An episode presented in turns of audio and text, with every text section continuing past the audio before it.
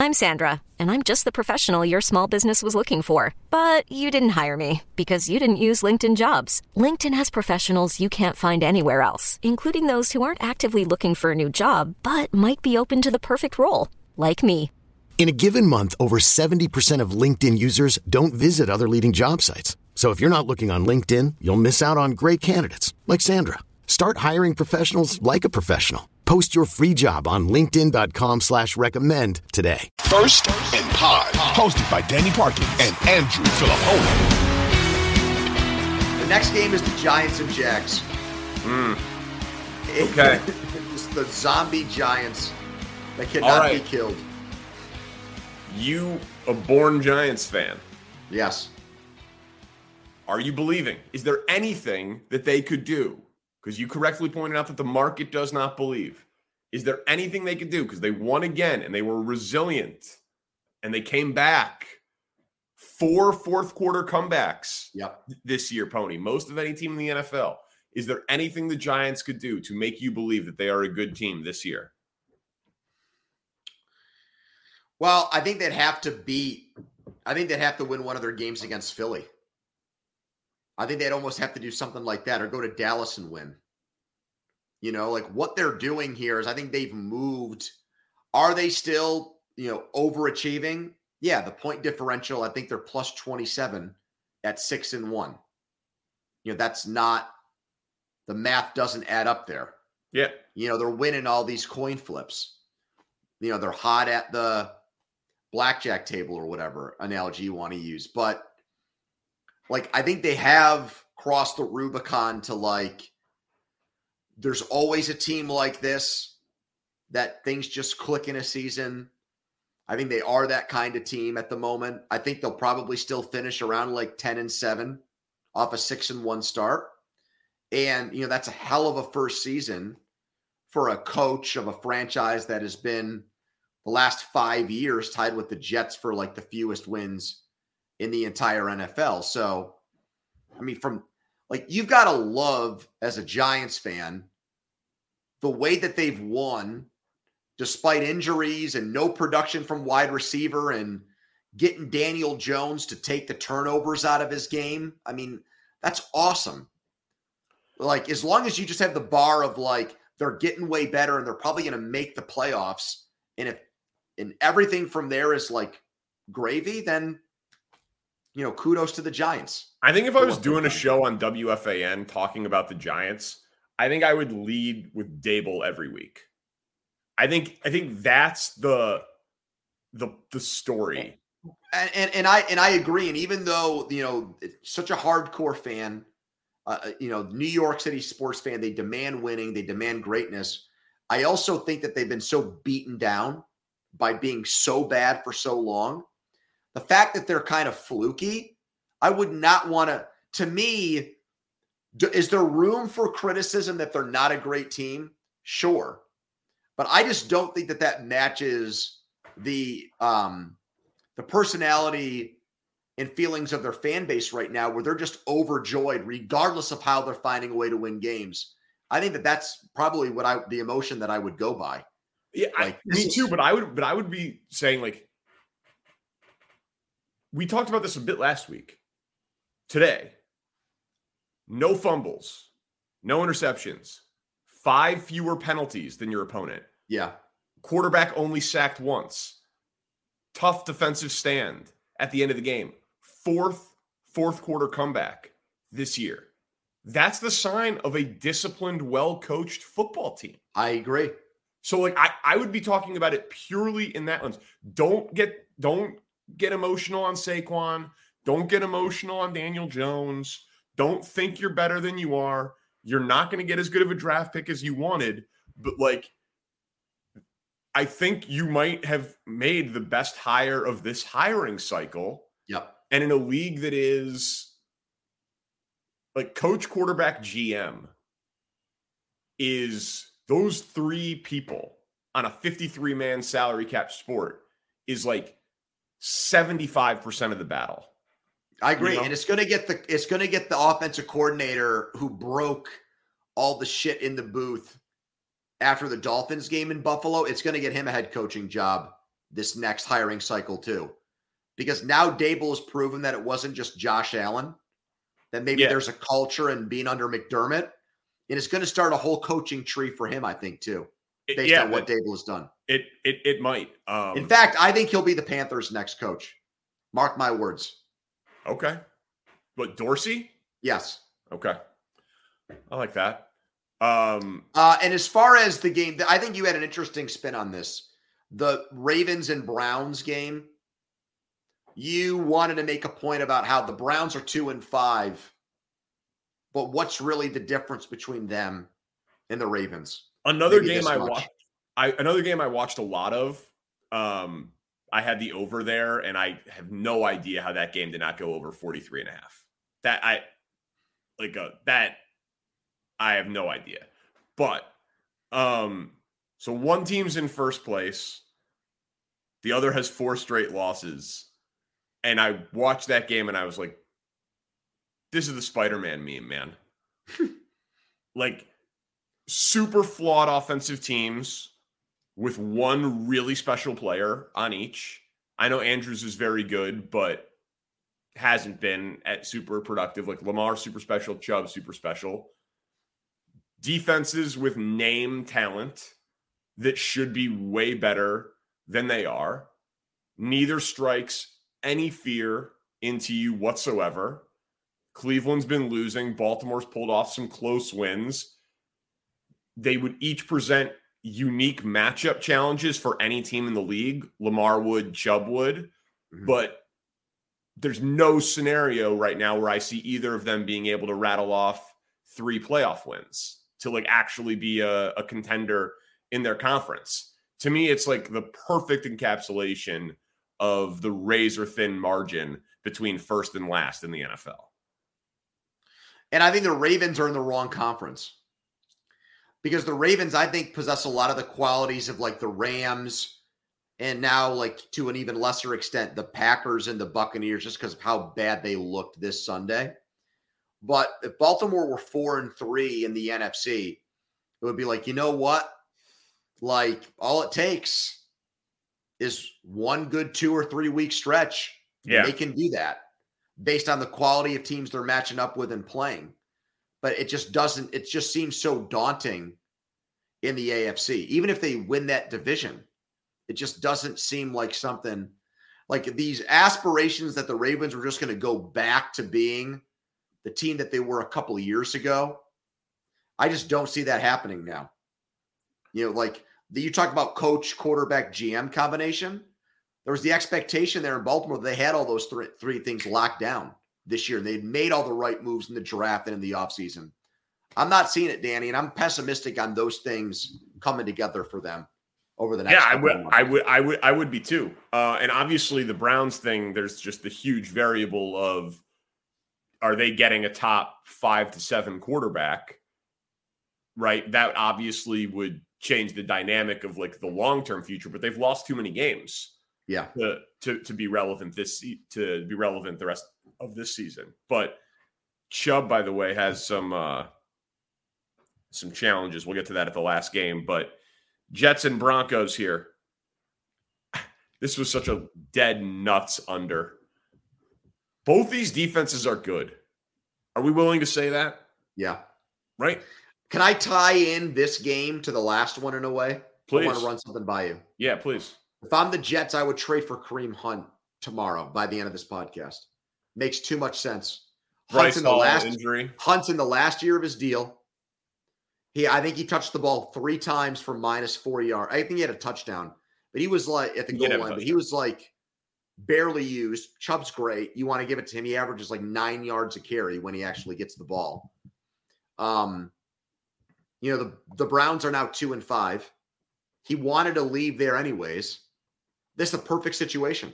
Trade him to New but- York. but, but what? Why? Like, what? Do you, what? Why do you want to trade for a one-year running back just to? If I'm the Jets, Yeah, I'm five and two right now. My other running back is more of a second running back who's a complimentary back.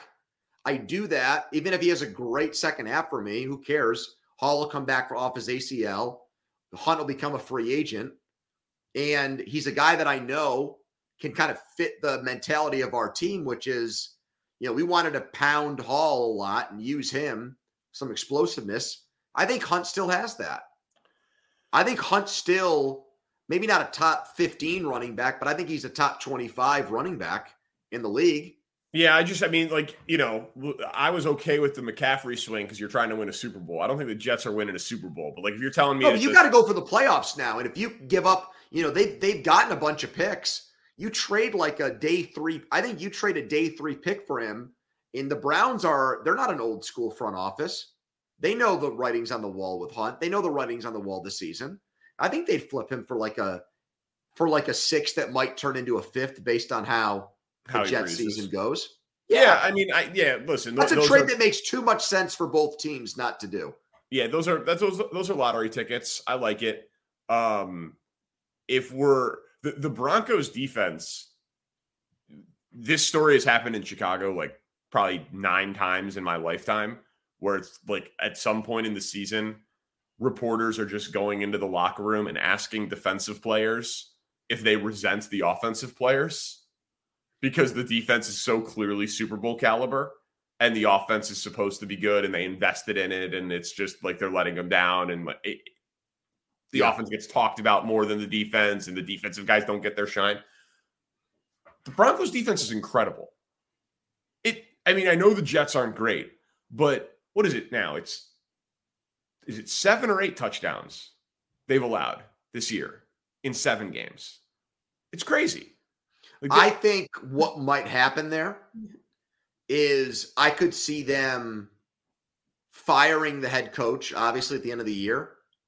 But in the interview process for the next head coach, they want to keep the defensive coordinator around for the next head coach. I would 100% consider that if I were them. It just that that that hurts your interview pool, right? It's like you know, it, it, but but it's it's obviously working, and you should hire an offensive coach to figure out what the hell's going on with your quarter of a billion dollar quarterback, who again you just are kind of happy he's hurt because he's been so bad. But I would just like in that division, I would love to have seen like we were we were right on Denver. We didn't think it was going to be this bad. Yeah. But I would have loved to have seen them be a competent offense with by far the best defense in the division to just kind of like change it up a bit compared to how those other teams are constructed. It would have been it would have just been great theater because the defense is awesome and there's nothing there offensively for them. It was an unwatchable offensive game. And Williams and Gardner are great.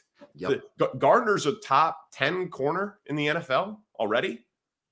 Guy's awesome like very clearly going to be and a 100 million dollar cornerback. And back to our earlier conversation about the Bengals. What the Bengals did offensively against the Jets now looks even better. Yeah. If they went again, in there doing it against Rypien and the Broncos offense, like they're one of the worst offenses in the league. But I watched a decent amount and I thought No, but what I'm saying is the only offense all year that's kicked the Jets' ass was Cincy's the right. whole year. Right. Baltimore, the, the Jets defense is good. Baltimore just hit a couple of fluke plays. They didn't march the ball up and down the field on them. The only team that's taken the ball and gone 75 yards repeatedly on them was Cincinnati. Yeah. They didn't get credit for that at the time, but they should now based yeah. on how good we know these young guys are for the Jets defense. Yeah. No, you're right. The, the, those were two two bad offenses against two good defenses. Like that that was that was what that game was. It was not just it was not just bad offense. Uh Josh Jacobs had a monster. I pulled it up because I have my 11 to 1 ticket on Nick Chubb. Nick Chubb at 649, Saquon at 616, and then Jacobs all the way back at 490, and then Miles Sanders 485, and then Lamar Jackson is your fifth leading rusher in the NFL in the contract year, just not giving a bleep about it. Uh, all the res- all the respect in the world. You think it's a two horse race or a three horse race for the rushing crown? You think Jacobs is is still in the mix with Barkley and Chubb? He looks awesome. Yeah, I did not see this coming at all. He looks you know, so I, good. when McDaniels made Jacobs play in the Hall of Fame game in August, I thought he might cut the guy. I mean, I really did. I just did not. His first couple of years with Oakland, he had he had thousand yard seasons. I thought it was more because of volume. I thought he was a pedestrian running back. Um, he is not. Like he, well, he is a brick house, and everybody thought that offensive line w- was shit. Yeah. So, you know, it's it's honestly it's a stunning development and it's really something that makes you think about the Raiders like if that running back is that good and we know what Adams is and they can run block well enough for the, for this kind of monster season like okay like that, you, you're you've got something there now. Yeah, he's only 24. Or no, excuse me. Yeah, no, 24. He's no, but what I'm in the draft and 24 years old. What what I'm saying is, last year they made the playoffs and they had an unbelievable record in the fourth quarter and overtime of games that w- won't happen again. But their offense right now is much better than last year's team that made the playoffs. Not even close. You've added Waller and you've got an elite running back now. Yeah. You've added, so, added Adams. Yeah, like they're two and four. But I think any, and not just the lip service, I think every team that plays the Raiders from here on out will say the the like the when the coach talks the week the the Tuesday or Monday before the game will be like, this team is fucking good. And we talked about in the preview, one point loss to the Chiefs at Arrowhead, two point loss in Tennessee, six point loss to the Cardinals in overtime. Crazy, weird, terrible collapse, fluky, one out of a hundred loss, five point loss to the Chargers in the opener. Like, no embarrassing losses, all by six points or less. Jacobs' last three games 143, 154, 144. Who's their next game? Rushing yards. Um, let me pull it up.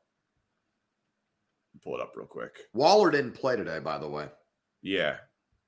Um, in, at the Saints. Yeah, in in in New Orleans, in Jacksonville, home against Indy, in Denver, in Seattle, home against the Chargers. Yeah, they they definitely can go on a run. They can get hot, man.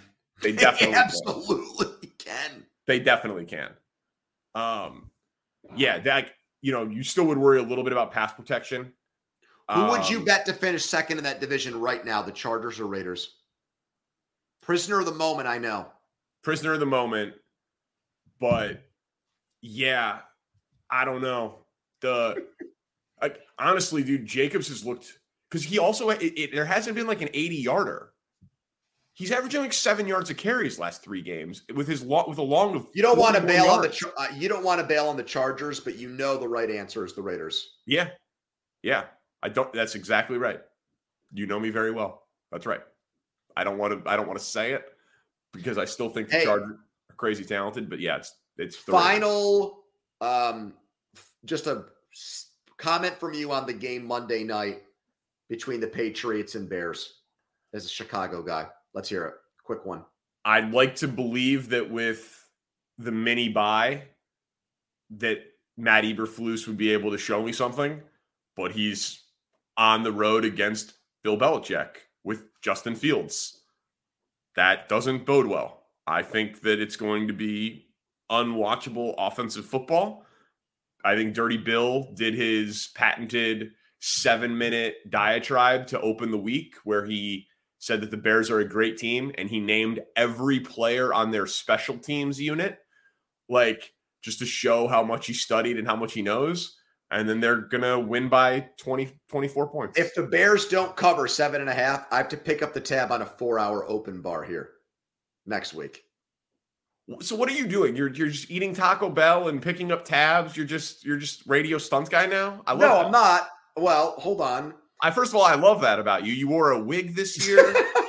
like, no, why are so, we hosting together again? I love that. That's great. So we do we do a we do like a pick of the week that we're most confident in, and I have gotten it wrong every. I'm I'm literally zero and six.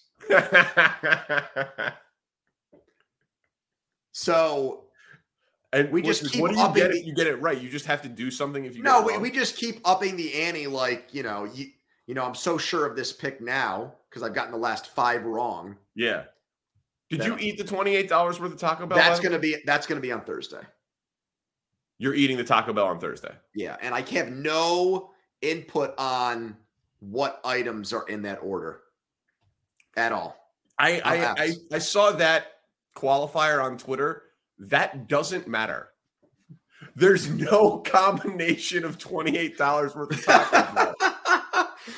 Like, people are like, "Oh, you got to do the cheesy gordita crunch." No, you just got to do forty tacos. It doesn't matter. Like seven cheesy burritos or thirty tacos is equally horrifying. I'm actually, this is not a joke. When people are listening to this Monday morning, I will be on my way to the doctor's because my doctor wants to talk about like this whole situation with me in terms No. of how my, I swear to God, in terms of how my body will respond and react to it. Yeah, You're in good shape. I'm okay. I have horrible, basketball. You have a job. I do. I still, I still play, but I, I have, I have horrible anxiety. I don't know if you suffer from that. I, yeah, I do. But, I, but so, so your doctor's worried about your anxiety because of Taco Bell? Well, just like, you know, thinking about it for days. I've been, I have been for two weeks. I've been worried about this Why? because I don't want to Are you like a crazy healthy eater? I don't want to get fucking sick. And I know I'm going to get sick, dude. Oh, sack up.